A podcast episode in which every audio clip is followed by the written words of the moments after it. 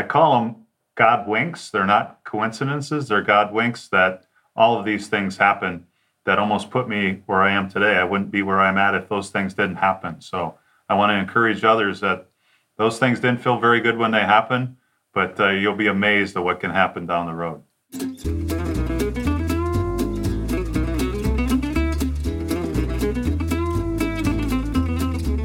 From Smashing the Plateau, I'm David Shriner-Cahn with Going Solo. In this show, we discuss building your own successful business after a long career as an employed professional. Today, on episode 119 of Going Solo, I'm speaking with the president of Rock Solid Sales Consulting, Rock Robinson. Rock was an accomplished sales executive. After being severed for the third time and experiencing a personal tragedy, he took a leap of faith and formed his own business, Rock Solid Sales Consulting. If you've ever been pushed into a career pivot, you'll want to listen to my discussion with Rock. Stay with us to hear all the details.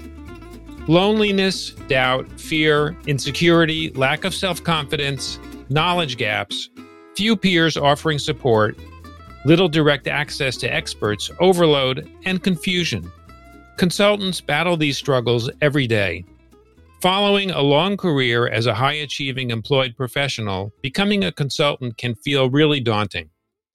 There's no doubt that it's way harder to be a consultant than it is to be an employee, but as an employee, you'll never have the same level of control over your destiny that you can have as a consultant. And you can build a profitable consulting business that you'll be proud to call your own and that can support your lifestyle. It may be a hard journey, but don't do it alone. In the Smashing the Plateau community, we're honored to serve high achieving professionals who are motivated to build successful consulting businesses on their own terms so they can do what they love and get paid what they're worth. Learn more at smashingtheplateau.com slash community. That's smashingtheplateau.com slash community. Now let's welcome Rock Robinson.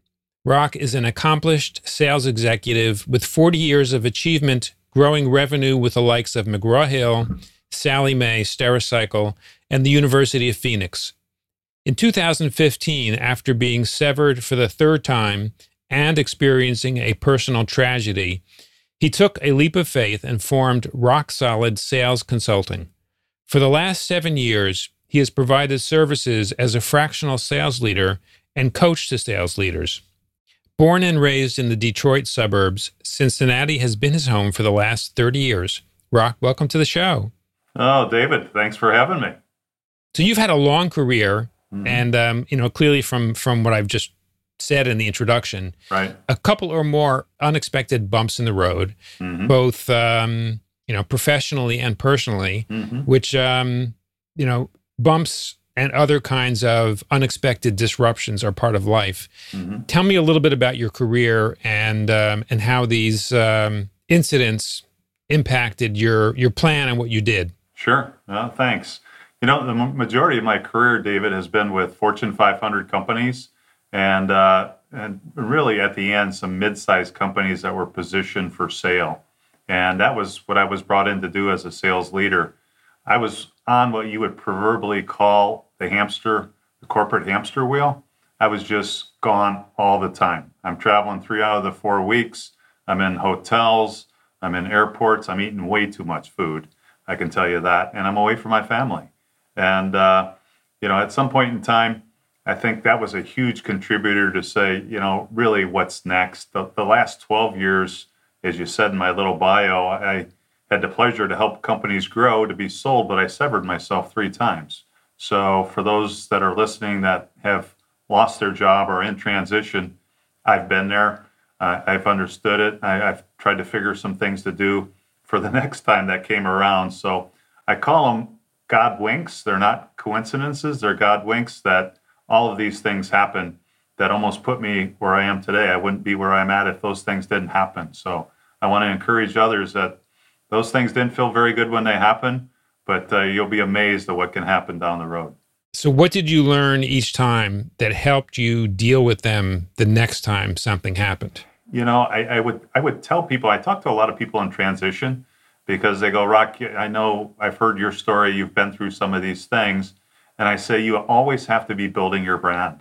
I, I, I it, it sounds too easy. It's when we lose our job, we go out and say, man, I got to meet some folks. I got to figure out how I'm going to get my next gig. But you have to do it while you have your job, you know, and and it, it's easier said than done. But uh, you'll hear a lot of reference in, in our talks here to networking, but it's critical. And please network when you have a job is is my strongest uh, suggestion. Yeah, you know what that reminds me of? I have a friend who's a banker, uh-huh. and he always says, the time to apply for credit is not when you need it. Mm-hmm. Time to mm-hmm. apply for credit is when you don't need it, because that's sure. when you get it. If you sure. wait till you need it, you're not going to get it. absolutely, absolutely.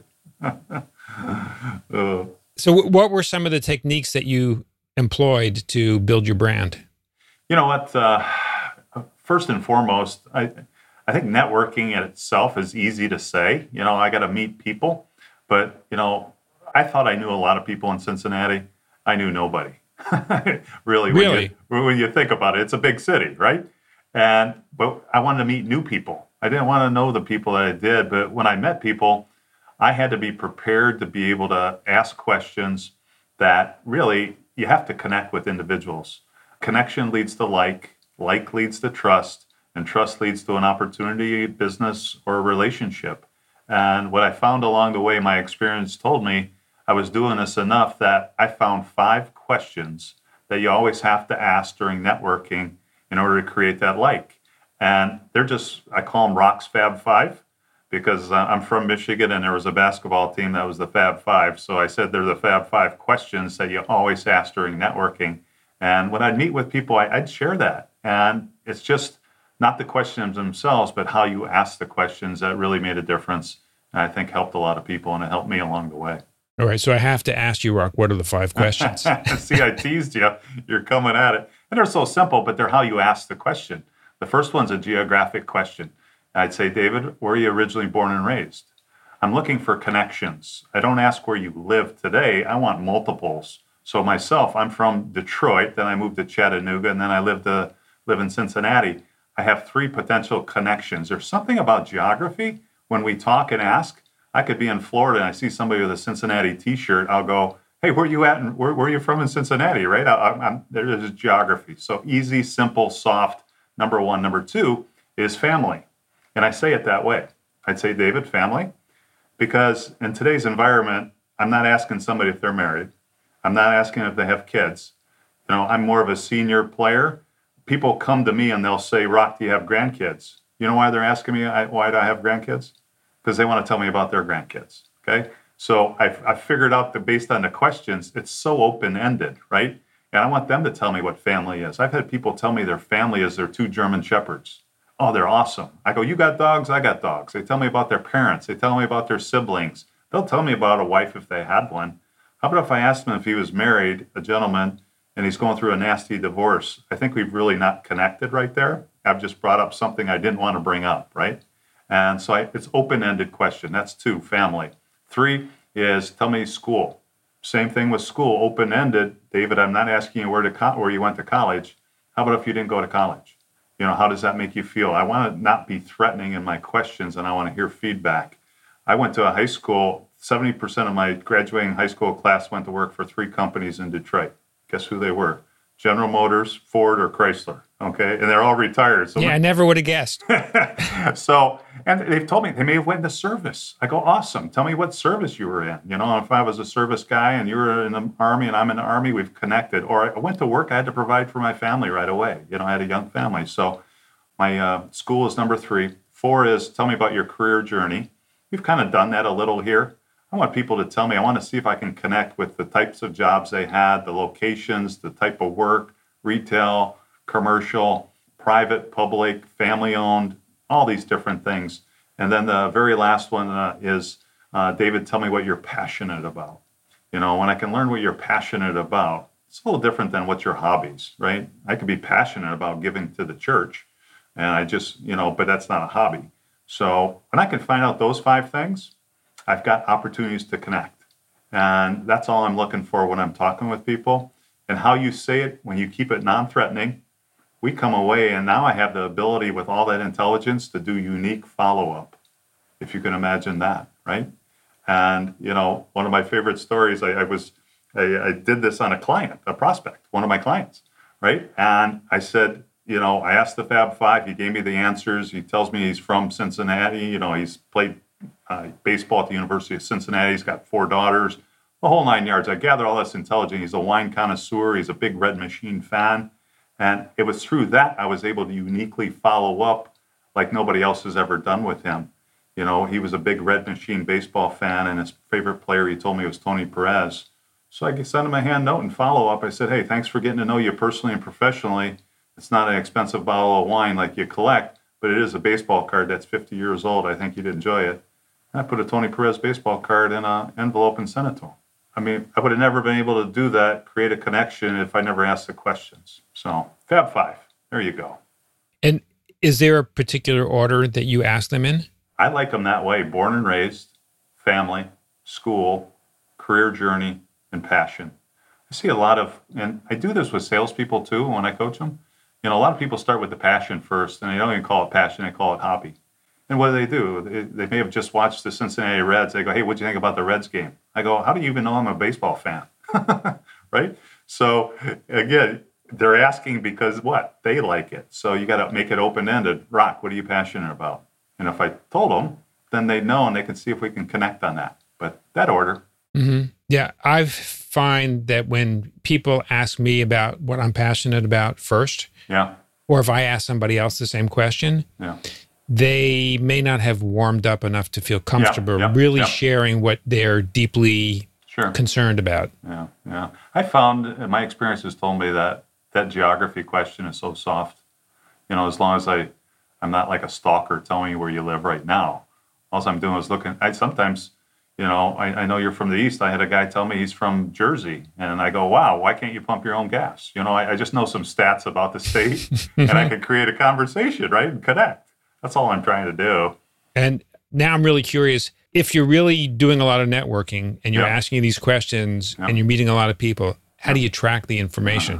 Because it's there's a lot of details buried in oh, this. oh man, I don't know about you, but once I get past about 10 people, I would probably forget most of it. Yeah, yeah. Isn't that crazy too? Because I think, you know, this is my sales background. We used to write stuff on the back of a business card, right? Or then we got index cards we write our notes on.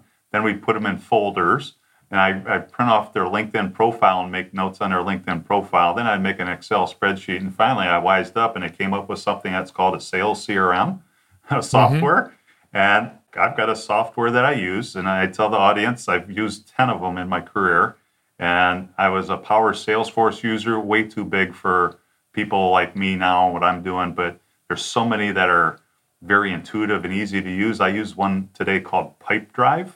And I've actually incorporated, I have fields for my Fab Five. How about that? So after we talk, I take my notes, I automatically put them in my CRM, and I throw my notes away. I, I'm trying to be so good paperless, and it's got an app. So I'm out and about, and I bump into David, and I see some facts about David on my little phone here, and now all of a sudden I'm intelligent, connecting when I've talked to 300 people in this past month. I can't remember everything, but when I could store it. So when you get good intelligence, you have to store it and save it. And that's how I do it. I use a, a, a software.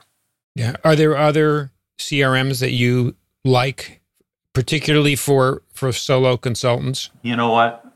I, I've just resonated on uh, Pipedrive. I've rolled it out for probably seven of the companies I've worked for. I'm not a programmer, and it's that easy. So I'm a sales guy. So if I can, I can get my way around to tech stuff. Pipedrive for me, they're that easy. I'm not jumping off them. I've seen the more complex ones, and for me, it's been intuitive and um, a lot of drag and drop and stuff like that. I just, I just love that. But fields that some of the softwares that's out there, they have names that you got to adjust your feelings towards their names. Pipedrive, I can call it whatever I want, right? I can call it the Fab Five. It, works. So No, I love it. I yeah, love it. Yeah. One thing that that struck me as you were describing your transition from working inside organizations to going out on your own Yeah. is that you needed to change your networking. And I would think that as somebody who was involved in sales Right. as a profession would ha- already have done lots of networking. hmm hmm You know, in a lot of cases, this is the one thing uh, I'm in the business here. It's a consulting business, right? And I'm a fractional sales leader and I'm a sales coach. But what I was doing prior to this, I was a sales leader for 30 years. I wasn't carrying a bag. I wasn't the frontline guy out having a coffees. I had all the team doing that, right? And they did that work. So it was almost reversed. I became a frontline contributor again, where I had to do those work. And I'm okay with that. And I did it, but it'd been a long time. And I think where I've seen some of my peers and associates have, have tried to do the same thing as I, there's been some attrition. And I think I see it in consulting too, because there's peaks and valleys.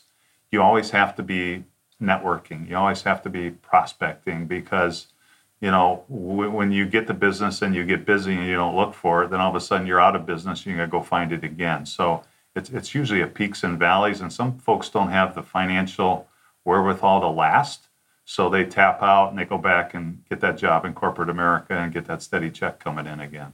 So uh, I think that's part of it too. You, you really have to stay on top of that.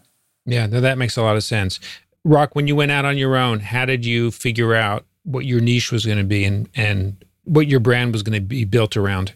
You know, I, I was blessed at the time because that third time of that severance, I was working for the world's largest education university in the world and had a nice sales team. They were awesome people, had 200 plus frontline contributors and salespeople. I mean, they were they were spreading education through corporate America, and I was just so pleased with what they were doing. And and just as it happens in corporate America, uh, a new person comes into C-suite with a new idea what they want to do with sales, and uh, they sever my boss, who was an awesome architect of what we were doing, and they go, "Rock, a, a little time later, I need you to get those 200 plus salespeople on a con call because I want to talk to them." I go, "Sure," and uh, about 120 seconds later, the entire team and me were severed. They were going to go in a different direction, and that was step one. I go, wow, the band broke up. You know, that's really what it was. And little did they know they're destined for greater things too, as I was. But it didn't feel very good at that time when that happened in that magnitude and that volume of how it happened. And then 45 days later, my uh, youngest son, Ty, uh, at the age of 25, suddenly died. So now you have a severed job and a loss of a child all within 45 days, and you're going, Lord, there better be a sign here. And I think there was a sign for me that says, I think there's something I'm supposed to do. And somebody tapped me on the shoulder and told me about this business. And with a leap of faith and a couple prayers, I jumped into the pool head first. And I've been going for seven years, going strong. Wow. So had you heard about this this niche before that? You know, I, I really hadn't. Somebody tapped me on the shoulder and said, Rock, you're you're like we're a quasi franchise that's out there for this for we're looking for sales leaders that look just like you, you know, that are hamster wheels, that are burnout and got skills and don't want to do the traveling. And and I, I kind of said, wow, uh, it, it sounds it sounds like it's in my wheelhouse. I went to my wife. I said, it sounds exactly. She goes, it's exactly what you've been doing all your life. She says, I'm good with it as long as you don't go into a business that involves golf because that's one of my passions. So she didn't want me in no golf business. But uh, as long as it was sales, she was okay with it. Tell me a little bit about who your ideal client is yep. and what problem you solve for them. Yeah, sure. And what, what I do with the bandwidth, and I'm a sole proprietor. So Rock Solid Sales is Rock right here. So you're dealing with the creator, the biller, the implementer, the executor, all in one. I operate in Southwest Ohio. So I'll deal in Cincinnati, Dayton, or some of the major cities, Northern Kentucky, Southeast Indiana and I'm looking for mid to small size companies. And I've kind of targeted it. It has at least a, it has a minimum, um, a max of about six salespeople. So we're really dealing with a different dynamic than I was used to, because what I want to do as a fractional leader, I want to work with multiple companies. What I do, it's people and process. I come on in, I said, do you have the right people, and are they doing the right stuff? And I help implement change. I put in processes, and then I coach this is what nobody's doing. And this is why I think there's a huge need that's out there somebody that wants to coach. I want to help them. They don't say make 10 more phone calls. I'll show you how to make the first phone call and help you make the next one, and then let's go, right? I got to figure out where you need help, and I want to help you. And uh, and today nobody wants to coach anybody. They just said, here's the number. If you don't hit the number, you got 30 days, and we'll see. We'll put you on a performance plan. I I don't want to do that. So that's kind of my niche market and where I'm operating at.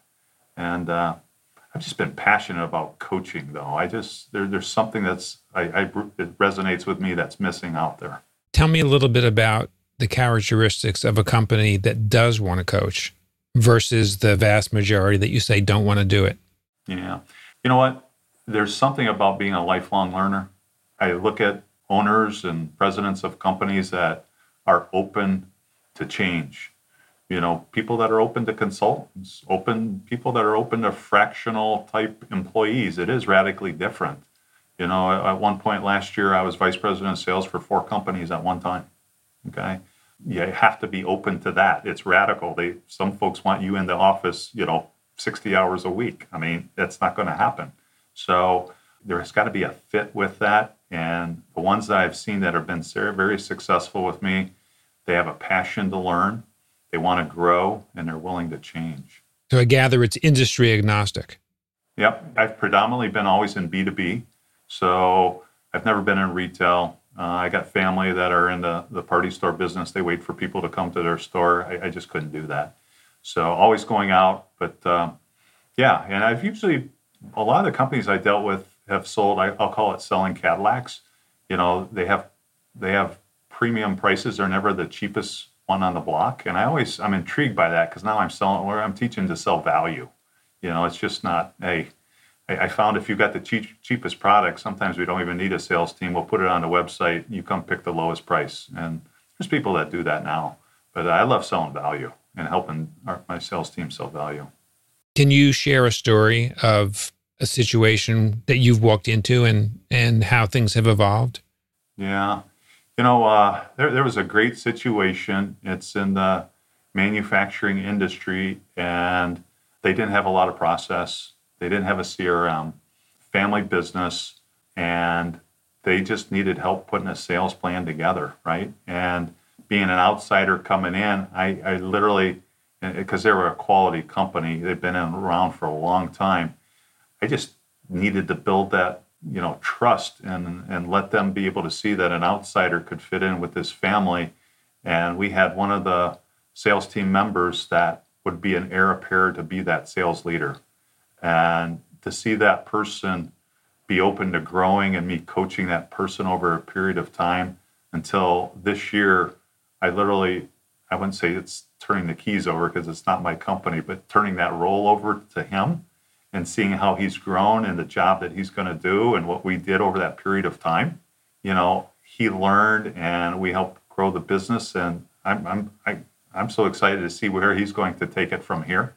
But those are the situations when I can be involved and feel I made a difference because my job is never to stay there that long. If I'm there too long, maybe there's something going on and maybe you might want to hire me and I, I don't want to do that either.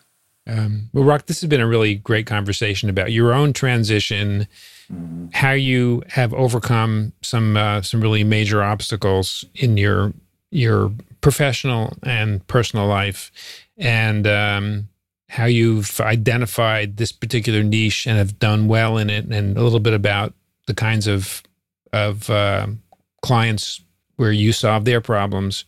If someone wants to learn more about anything we've discussed or access any resources you might have or get in touch with you, where would be the best place for them to go? You know, the best way to find me is on uh, LinkedIn, Rock Robinson. You type that in there and you type in Rock Solid Sales Consulting. I'm coming up first. Okay. Come see me. Uh, I'd love to have a conversation. You, all my contact information is there. Great. And uh, we will, of course, include your LinkedIn profile link in in the show notes. So um, anyone who's listening can go there if um, you know whatever platform you're listening on or whatever device you go to um, go to our website you can find the link in the show notes so rock i want to thank you so much for joining us today and going solo and sharing your your story your insights into um, what you're doing now based on many many years of experience my guest today has been the, the president of rock solid sales consulting rock robinson thank you again for joining us yeah. Awesome, Dave. When you visit the Going Solo website, you'll find a summary of each episode along with the links we mention on the show. Today, we learned how to recover from a career pivot that is pushed to you. Loneliness, doubt, fear, insecurity, lack of self confidence, knowledge gaps, few peers offering support, little direct access to experts, overload, and confusion. Consultants battle these struggles every day. Following a long career as a high achieving employed professional, becoming a consultant can feel really daunting. There's no doubt it's way harder to be a consultant than it is to be an employee. But as an employee, you'll never have the same level of control over your destiny that you can have as a consultant. And you can build a profitable consulting business that you'll be proud to call your own and that can support your lifestyle. It may be a hard journey, but don't do it alone. In the Smashing the Plateau community, we're honored to serve high achieving professionals who are motivated to build successful consulting businesses on their own terms so they can do what they love and get paid what they're worth. Learn more at smashingtheplateau.com slash community. That's smashingtheplateau.com slash community. Thank you for taking the time to listen to our show. I'll see you on our next episode.